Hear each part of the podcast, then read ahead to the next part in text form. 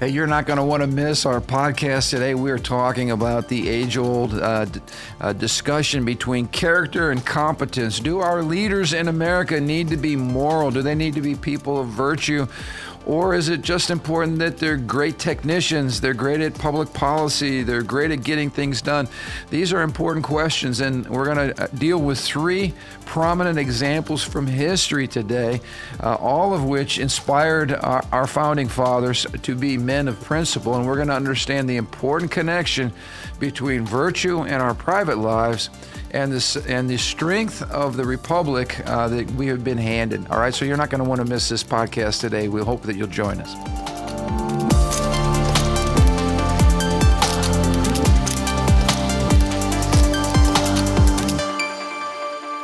Hey, welcome to the Ron Johnson Discipleship Podcast. where we have fun every day, even before you guys get to watch us. We're having fun already, and and this podcast is going to be more than fun. This is an important podcast. We are talking about the importance of moral leadership today, and how uh, critical that is to the health of a republic. And and as we are chit chatting, I can't think of a more relevant topic, um, and I, I guess a more sobering topic because I look at what's going on in the American political arena right now. Um, you know, where we have the left filing indictment after indictment after indictment, hoping something sticks. And then on the right, we're trying to expose all of this, uh, uh, you know, uh, what's the word? Proof, evidence, whatever, that the administration has been incredibly compromised and corrupt. And so you got this massive political mudslinging happening on both sides. I don't know who's running our country or what important decisions are being made because uh, coming up now uh, to what are we two years out from the next election?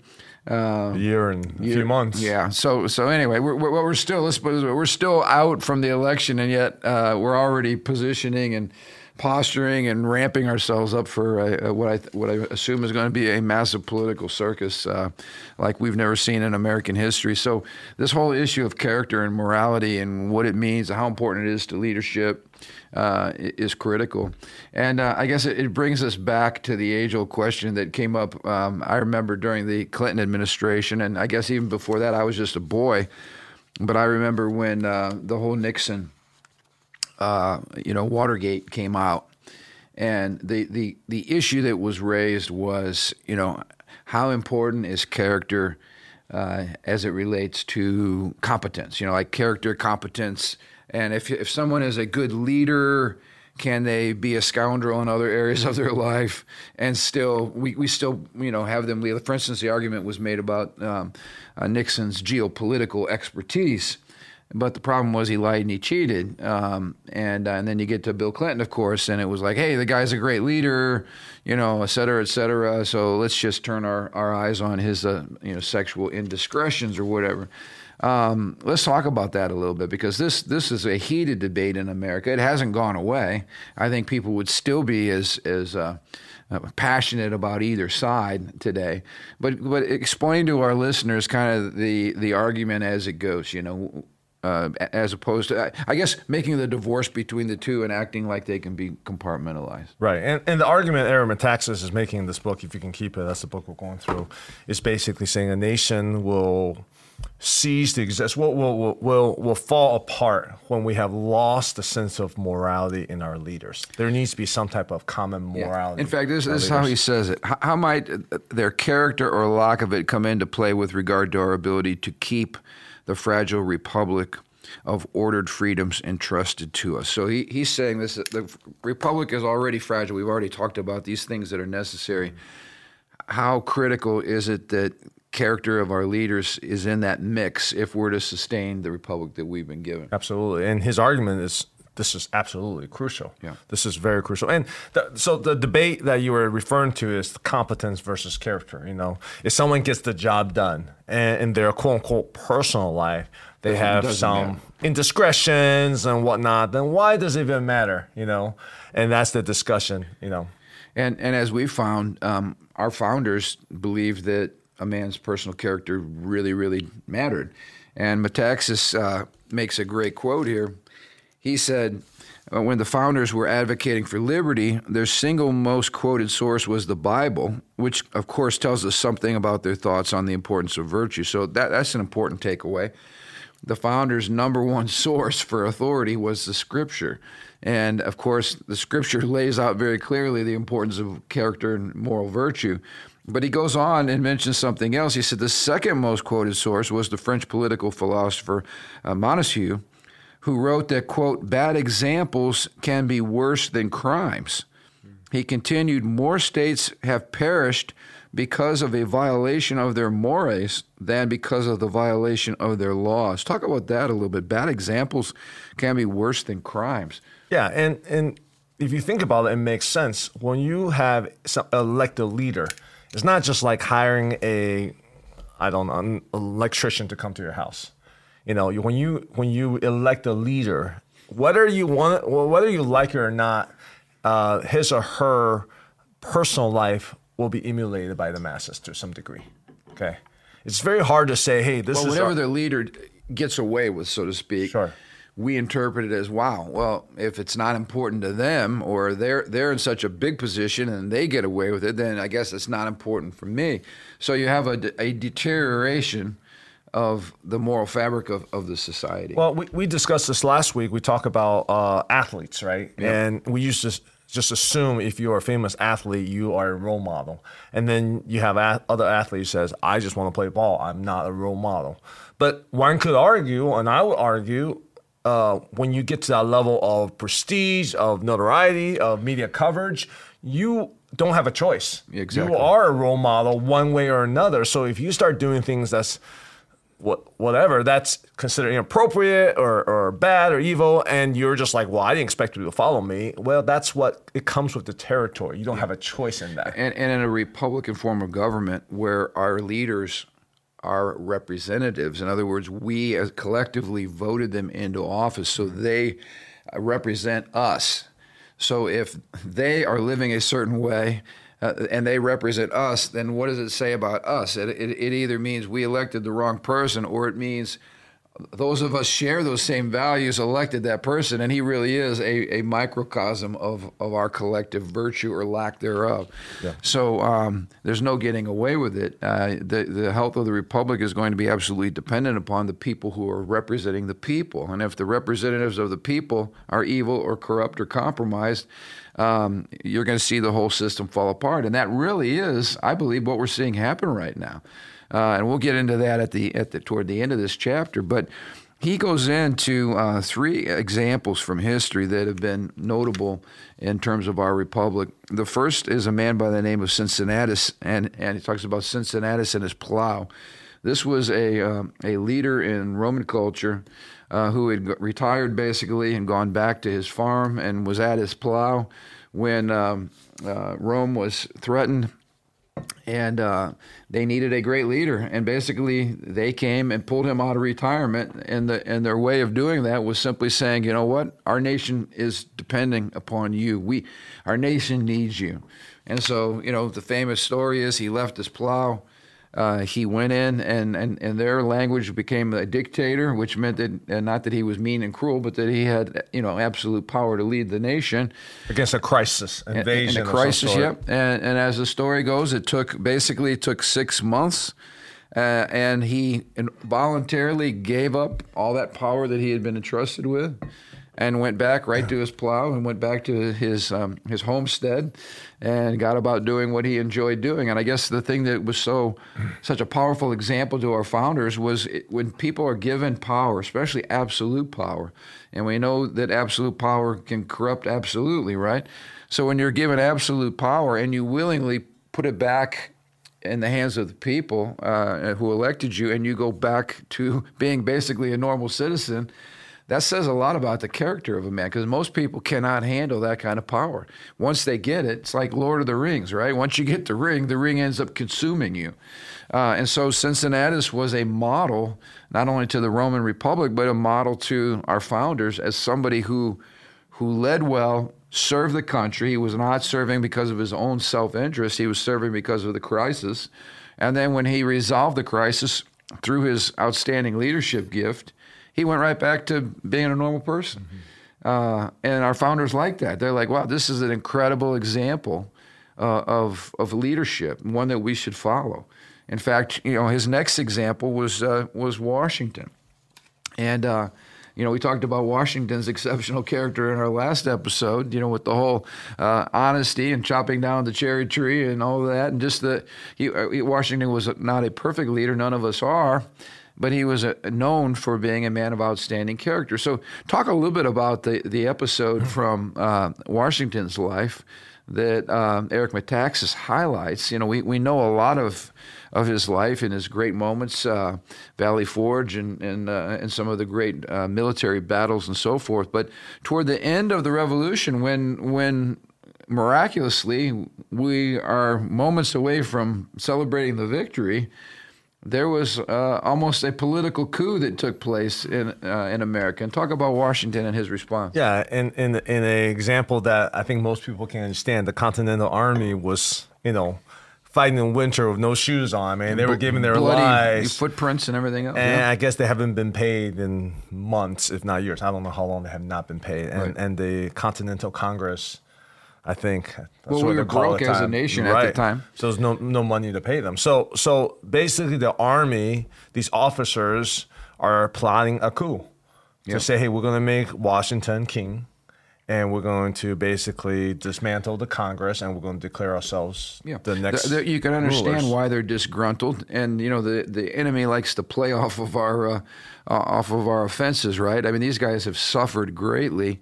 Um, they've paid the, the ultimate price for America, and uh, and they've gone without, and they have a, they have basically a promissory note from the government saying I owe you from the government, yeah, and, I, and, I, owe you from a government that's broke because yeah. uh, uh, we're, we're just beginning, you know, and uh, and they're frustrated, and they called a private summons of all the military um, and, uh, and didn't put any names attached to it. But basically, they were saying we're sick and tired of this, and uh, we want to put our commanding officer. And and you know they had that part of it right. Who best to lead the country uh, than Washington? And um, and he and he was offended by it. And uh, Metaxas goes into great detail in the book and uh, of Washington's speech. But basically, he appeals to a standard of righteousness and truth and, and to honor and love for country and and kind of I mean not kind of he very eloquently rebukes his military leadership for even thinking at, at, such a time you know he puts he casts it in the light of history and says you know you at, at the moment we're on the precipice of of creating a nation um, for for we the people self-governed nation mm-hmm. you guys are looking to take us backwards you know, into what we just fought to be delivered from. You know, basically, shame on you. Why would we stoop so low? And why would you want future generations to look back on what up to this point has been this amazing record of sa- sacrifice and service and honor? Yeah. And now it's all going to be spoiled in one moment because because you're upset because you don't have a paycheck right and, and, and I think his words were recorded, and that part itself of his letter or his his speech to them uh, stunned me the most because Washington, in the middle of all these battles. I mean, again, when you get to the the war and battles, I mean, you get lost in the middle of that.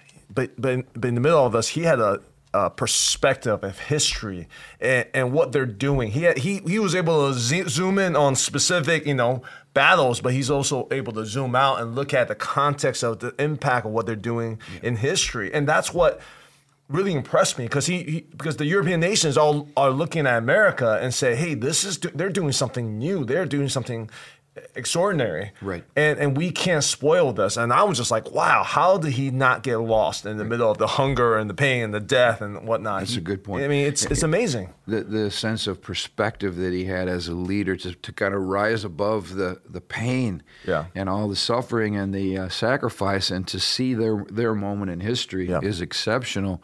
Um, but Washington called them to a standard. It was a biblical standard. It was a, it was being about being honorable. And I love the the point uh, that Eric Metaxas shares in that story when um, Washington went to read a letter and he could not read it, and he reached in his coat and he pulled out his spectacles, which I guess he never wore publicly or never showed that's that to his men. And as he had a moment of weakness, he basically said, uh, "Hold on, guys. You know, my my eyes have grown old in this battle." So here's somebody who wasn't a politician. This is a guy that was sleeping out in the field right with them. Right. This is a guy that went through the deprivation and and had horses shot out from underneath him. I mean, this is a guy that that, that has the authority, the moral authority. Yeah. To speak and to challenge them to come higher. And as he puts his glasses on, it says tears were running down these soldiers' faces mm-hmm. because it's like they realize, wow, he's paid the ultimate price. He's grown old fighting this battle, mm-hmm. and he's the one calling us to, to do what's right and to do what's true. I can't imagine being in that moment like that. Just that your own leader's frailty, mm-hmm. that his the price that he's paid physically uh, is manifesting and it's touching these guys. And so at that moment, literally the whole republic is hanging in the balance because if they have a coup, a military coup, and they make him the, the next king, we're just like Great Britain 2.0. Right. and uh, and so again, it was his moral courage and virtue that that quelled that coup. Yeah. That, that, and that, like Cincinnatus, I love it because because you look back at Washington, he was basically called out of retirement after the war. He just wanted to go home. He just wanted to be on the farm. He just wanted to.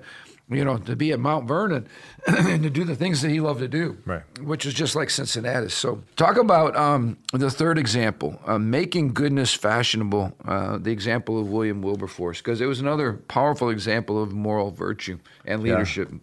Yeah, I think Eric Metaxas was trying to sell his book, uh, William Wilberforce, in, in, this context. No, I'm just kidding. Not really. Um, but no, he, don't accuse yeah, him. don't accuse him. Of that. No, just kidding. He he he talked about the the, the probably the greatest example, the, probably yeah. the most wide widely known example of morality in from a from the from a political leadership that changed the nation was William Wilberforce, and and most people know uh, Wilberforce from his. Um, petition from his campaign to end the slave trade. But he did so much more than that. Yeah. I mean, yeah. he, like you said, he made good and fashionable because Wilberforce realized that you can't, at some point, there's a limit to legislating how much morality. People say you can't legislate morality, and we will argue every law has a degree of morality in it. Yeah. But he understands that at the end of the day, if, if the moral standards of people cannot ri- raise to that bar, the laws will become obsolete. Yeah. So he so had. Yeah, that you and let's just pause there because that's such a right. great point.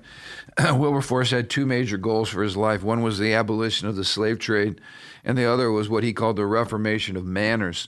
And you made a perfect, perfect uh, illustration there, a connection, because as you pointed out, Wilberforce realized, and, and we use the example of slavery. You can pass laws to try to stop slavery, but if there is not a reformation of manners, in other words, if you don't deal with people's hearts and their morals and their character, um, you will never be able to pass enough laws to stop bad behavior. Yeah. You have to be self-governed. You have to start on the inside. And so Wilberforce understood that if if there was not a great awakening in Britain uh, and a changing of people's hearts and values, they would never see slavery stop. And uh, just this this gave me hope. Uh, because sometimes we look at the American culture and you think, man, we are so rotten to the core. And there are segments of our society where that is true. But this is why I still have incredible hope for our nation, because when you look back at historically at what was happening in Britain during Wilberforce's time, we're not there yet. All right. So take a look at this. He said, there was open disregard and even active disdain for public and private morality in Great Britain. Public drunkenness, even on the very floor of the parliament, was common. So you would have leaders that were stone cold drunk, uh, stumbling around in parliament during uh, the session, which, I, again, I'm sure we've had episodes, but not, not like that. It was a time of open debauchery in every sphere of culture. Such behaviors were flaunted in terms of uh, all kinds of immorality and perversion. And this was stunning to me. For one index of the cultural climate, we may recall that during this period in London, 25%, one out of four of, every, of all single women were prostitutes, and their average age was 16. Mm. I mean, this was acceptable. This was the way it was. One out of four young ladies were prostituting themselves, and the average age being 16. So that, that's just stunning. So Wilberforce is standing on the floor of Parliament with drunks. He's being mocked, and this was interesting. In those days, if you brought your private morality into public discussion, you were ridiculed. Like, who are you to be shoving your morality down our throats? And that's exactly what, what the left says to us today. If we, if we try to su- suggest, hey, that is wrong. That is morally wrong. Right. The Bible says, or, or Jesus declares, or whatever. Uh, you're you're almost looked at like, who are you to bring your personal views into my public debauchery? Right. You know. But that's exactly what Wilberforce was facing, and uh, and he fought and fought and fought and fought and stood resolute. Um, and I guess if there's any example of, of how character and leadership go hand in hand, I mean, Wilberforce is the positive side um, because he, he, didn't have to put up with all that. There's easy, easier things he could have done. Um, but year in year out, he fought those battles until finally uh, he won. And and it was in fact this this book, uh, um, which we're not going to go into another book study, but uh, this is called a practical view of Christianity: personal faith as a call to uh, political responsibility. This book, uh, Colson writes the the intro, Chuck Colson, and he says that it was Wilberforce's book that laid the tracks for the Second Great Awakening. So as you start reading this, and I was going back reviewing it today, I've read about, I think I got about a third way through before I got distracted. Um, but Wilberforce writes like a theologian, and he's a politician. I mean, he, he's going back to uh, uh, the fall of man and, and, total depravity, and he's quoting scripture verses. I mean, that is a, a treatise on. Um, on human depravity and the need for the gospel and reformation of our manners. Uh, I mean, he, he created, he and this what the sectum Cla- clap Clapham sect. Clapham, sorry. Yep. Clapham sect. Clapham sect. Right. yeah. it's, it's, a mouthful. It's British people, but but they created all kinds of societies. Mm-hmm. They didn't just you know sit around and just talk about it. They they went out and they enacted laws. They created society. They he recruited kind of the movers, shakers, business guys, political guys, educators, and they and, they, and these societies were basically you know uh, groups that were raised up to fight a certain cause. We wouldn't use the word societies in our culture. Yeah, it sounds they, like something dark or no, it's not. It's yeah, just, yeah. It's just groups, yeah, humanitarian he, groups. Wilberforce, I think himself was a part of like 69 different, you know, of these societies. Everything committed to. Uh, stopping the cruelty of animals to you know helping the illiterate. I mean, it, yeah. the list goes on and on and on. And I love this. Wilberforce believed that a, a, there's no such thing as a private faith. If you have a genuine faith, it will express itself publicly in culture. And so, again, the, the impact of private character and public service going hand in glove, eh, that you cannot separate those. And, yeah. and of course, that's what Metaxas is highlighting. Um, but let's go to the main point of this chapter. And he, uh, Metaxas says this What is more important still is that if at any point in a republic of self government the people begin to distrust their leaders as somehow corrupt or as more concerned with themselves than those that they serve, the whole skein of self government begins to unravel and is fatally threatened. That to me is a, is a prophetic warning of where we are at today. I can't think of a time in my lifetime when people are distrusting everything that has to do with public leadership in our country in every sector of yep. of leadership. The church government uh, education. How about science? I've never seen where science and public health have ever been more you know questioned and more distrust after the whole covid debacle. So um, it's just interesting. So if, so if we don't trust those who we have elected to represent us then the whole republic begins to unravel. And so he says self government cannot exist without virtuous leaders, um, which is the point that we're making. And here's some of the, the, the fallout. He says, in a self government as the one bequeathed to us by our founders, bad examples among our leaders do something even worse than encourage a culture of vice in those they lead. They actually undermine people's faith in the larger order. yeah, I mean, that's prophetic. this is where today. we're at today. That's where we're at today. In fact, we're sitting around right now, as you pointed out, uh, between a year and two years away from the next election, and I think the average person, at least it's maybe in our in our world, is like, is my vote even going to count? Is, is the system so rigged that we can't really even trust the the larger order, the system? Is government so broken? That you know you begin to get cynical. People begin to say, "Well, why am I paying taxes?" Those that represent me have created every loophole, and they they create laws that don't even apply to themselves. So, why should I be honest at, at the end of the day? Why should I be honest when everybody representing me is not honest? Right. And when we when we we hear this talked about a lot, a two tiered uh, system of justice. Like, okay, if they get away with these terrible crimes, then why should I be se- Right. living under a separate set of laws? You know, there is no justice. So there's no justice. Uh, there's no fairness. Everybody's out for themselves. When that's your approach to government, I mean, how long as a nation can you really survive? Uh, and I think that's the question Metaxas is asking. Like, how about this? Look at all the waste in government. Why, why would I give the government any of my tax dollars? I'm trying to feed my kids, right? Right, and we're trying right. to raise families, feed our kids.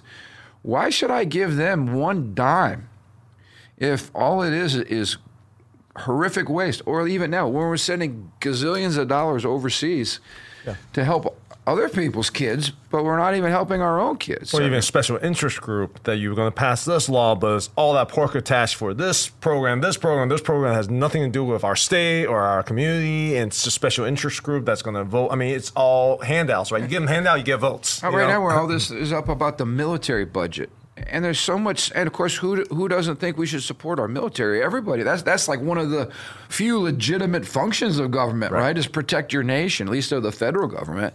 So who's not for supporting and and keeping a strong military? But the problem is there's so much other stuff that has nothing to do with that with the military or with protecting our nation that's thrown into that bill. Pork, as you mentioned, all these special projects, pork projects that you look at this bloated bill and then it's all a matter of optics at that point. Oh, Representative Ming, he is stopping the passage. He must not support our military. Well, no, you support the military. You're just revolting against a third of the bill, which is total waste.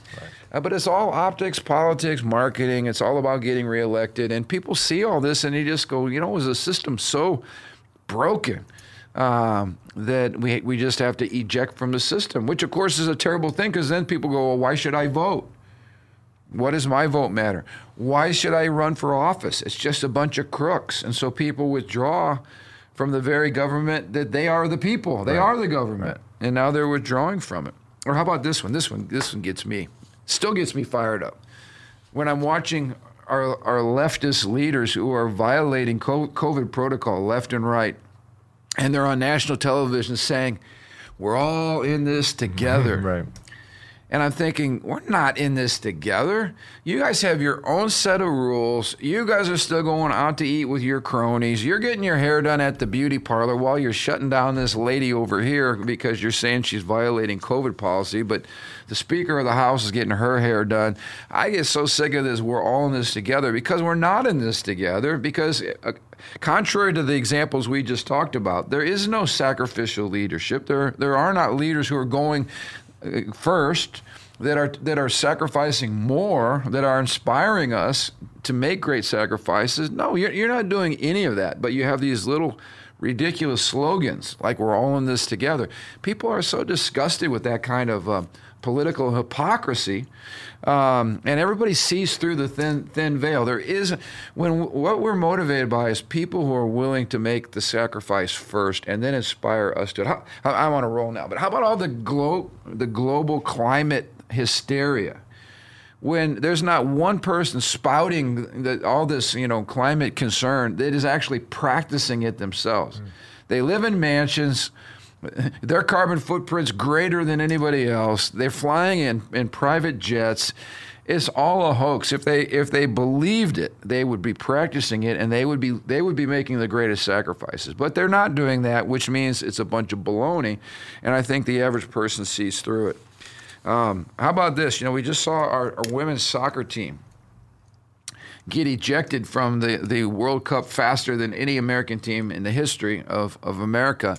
And, I, and I'll tell you what, when you talk to the average person on the street, when, when you see people who are there representing our country, who hate our country, who, who can't even cross their heart for the playing of the national anthem, nobody could, nobody cares whether that team won uh, because that team hates our country, and at least some of them, and and does not represent us. And there's no pride in in being an American when that's who's representing you, people that actually hate the country. So nobody cares that they got ejected earlier than anybody else because again, the, the average American could care less about watching a bunch of women soccer players who hate America representing us. And, and that's kind of what we feel across the board. We have politicians who hate America, we have leaders across the, the, the board who hate America. And there's, there's just a lack of a sense of pride. So we, we have morale in the military, for instance, all time low. Nobody wants to die and sacrifice for their country, right? Or, or, or pay the ultimate price for, for what it means to be the American Republic because there's there's nothing worth sacrificing for. Um, so there's no sense of patriotism. In fact, patriotism nowadays is is viewed as, as nationalism. You're like a you're like a little Hitler zombie running around if you love your country. So you can see there's just a corrosiveness that happens when our leaders uh, have no character. And it gets back to the point you made at the start of this podcast. You know, character and leadership go hand in hand. If you lack character in your private life, you're going to make some serious mistakes in public life, and the whole thing just starts to corrode like its acid has been poured over it. Yeah. He says one of the most fragile parts of our fragile system of ordered liberties is the necessity of a basic trust between the people and their leaders. And I think that basic trust is lacking right now we're really looking for somebody that we can believe in again and who's going to care for us. That's why I think, you know, you and I have talked about this. I think the secret sauce behind the Trump campaign has been the fact that, that Americans, by large numbers, you're looking at the people that are following him and that are filling stadiums, truly believe number one, that, that our president loves this country and that our president understands the average American, how the average American thinks, and this complete lack of trust in our government, uh, and looking for somebody that's going to care for us and it's going to care for our issues and it's going to care for our country and actually love our country. And there's a reason why, with every single indictment of Donald Trump, his poll ratings goes up. What does that say? That says there's a there's a major distrust in the established government, whether it's DOR, major distrust at the same time because the enemy of my enemy is my friend. Yep. When the when the established government start attacking him more and more, especially on claims that very obviously even liberal attorneys are saying there's no there's no basis to this these lawsuit. Normal people like myself and others can say, wait a second, maybe this is the guy I can trust, right? Because at this point, that's what we're looking for. We're not looking for someone who's going to be the perfect next coming of Jesus Christ because right now in, in our in our government we don't have anybody close to that. We're looking for someone who has a degree of authenticity, yep. and and so that we can possibly trust them. Yep. Right. And that's what all those numbers indicate to America. So this is not theoretical. This is very real, very practical right now. Very real, and it's everywhere. And I and you, you go back to the other thing too about uh, you know using government for your own enrichment. You know, the average person is going, wait a minute, why are we ta- attacking people who made their money running successful businesses and and living the American dream? Why are we not investigating politicians who came into office uh, at a certain level of wealth and are leaving office four or five times the wealth? They, they leave office as millionaires. Mm-hmm. How does that happen when you're a public servant and public servants are not known for making whopper salaries. Well, so where did all that money come from? We're asking all of the wrong questions, and I think the average American gets it. It's like, how did you get into office and now you're a gazillionaire? Well, insider trading, corruption, all of these other things um, that happen when people of bad character use public office to enrich themselves. And at some point, people get sick and tired of it all, and we have another revolution. I'm not talking about a bloody revolution or a violent revolution, but I'm talking about a revolution of we the people when we just say, you know what, we're sick of it. And sometimes it, it means the Cincinnatus, who's at home, you know, running his farm, says, you know what, we have need of somebody like you because you're a person of character. And, and, we get some people that are not part of the elite uh, crowd uh, that make their way into office and, and all of a sudden do some really, really great things because people start believing in them and, and honoring their sacrifice and their character and their integrity and leadership. So we really do need an awakening. And it gets back to our point that we made all along that awakening does not happen in the halls of Congress. It happens in the Church of Jesus Christ, and it happens at the grassroots level. Uh, and um, and and that I think is the hope that the only hope that we have. We've got to change the manners, as Wilberforce said before we can get rid of the uh, the terrible things that are happening in our country, the bad behaviors. We got to get the heart heart healed first of all. So, uh, an important chapter, a great book. We hope you'll uh, continue to pick pick up some of these books we're recommending to you. Do your own personal study. Uh, we, the people, are the government, and so at the end of the day, how we vote and how we're engaged and what we do and, and how we live our lives and what we say and our values matter and your faith matters and the Bible matters and principles matter. So don't ever let people shame you. Uh, let me just say this: there's nothing new under the sun. They will always try to shame us for wanting to bring Christian values and Jesus Christ and virtue into the public arena. That take that as a compliment uh, from from those who disagree with you when they start throwing that in your face. And never forget that somebody's values are going to be you know uh, brought into every public arena. So don't be ashamed of bringing yours in. In fact, they're needed more than ever at such a time as this. Uh, so again, we hope this is helpful for you today. Your personal life matters. Uh, your private character matters, and uh, and our nation as a republic is sustained by the private character of its citizens. So let's be virtuous this week. Let's do what's right. Let's love Jesus and love our neighbor. And uh, you got any final volley on that? Nothing final. I was fired up this morning. I guess a little bit. I'm sorry if I hogged the, hogged the microphone. no, you're good. All right. Yeah. Uh, but anyway, we'll look forward to being back with you next Thursday. Until then, let's keep living for Jesus.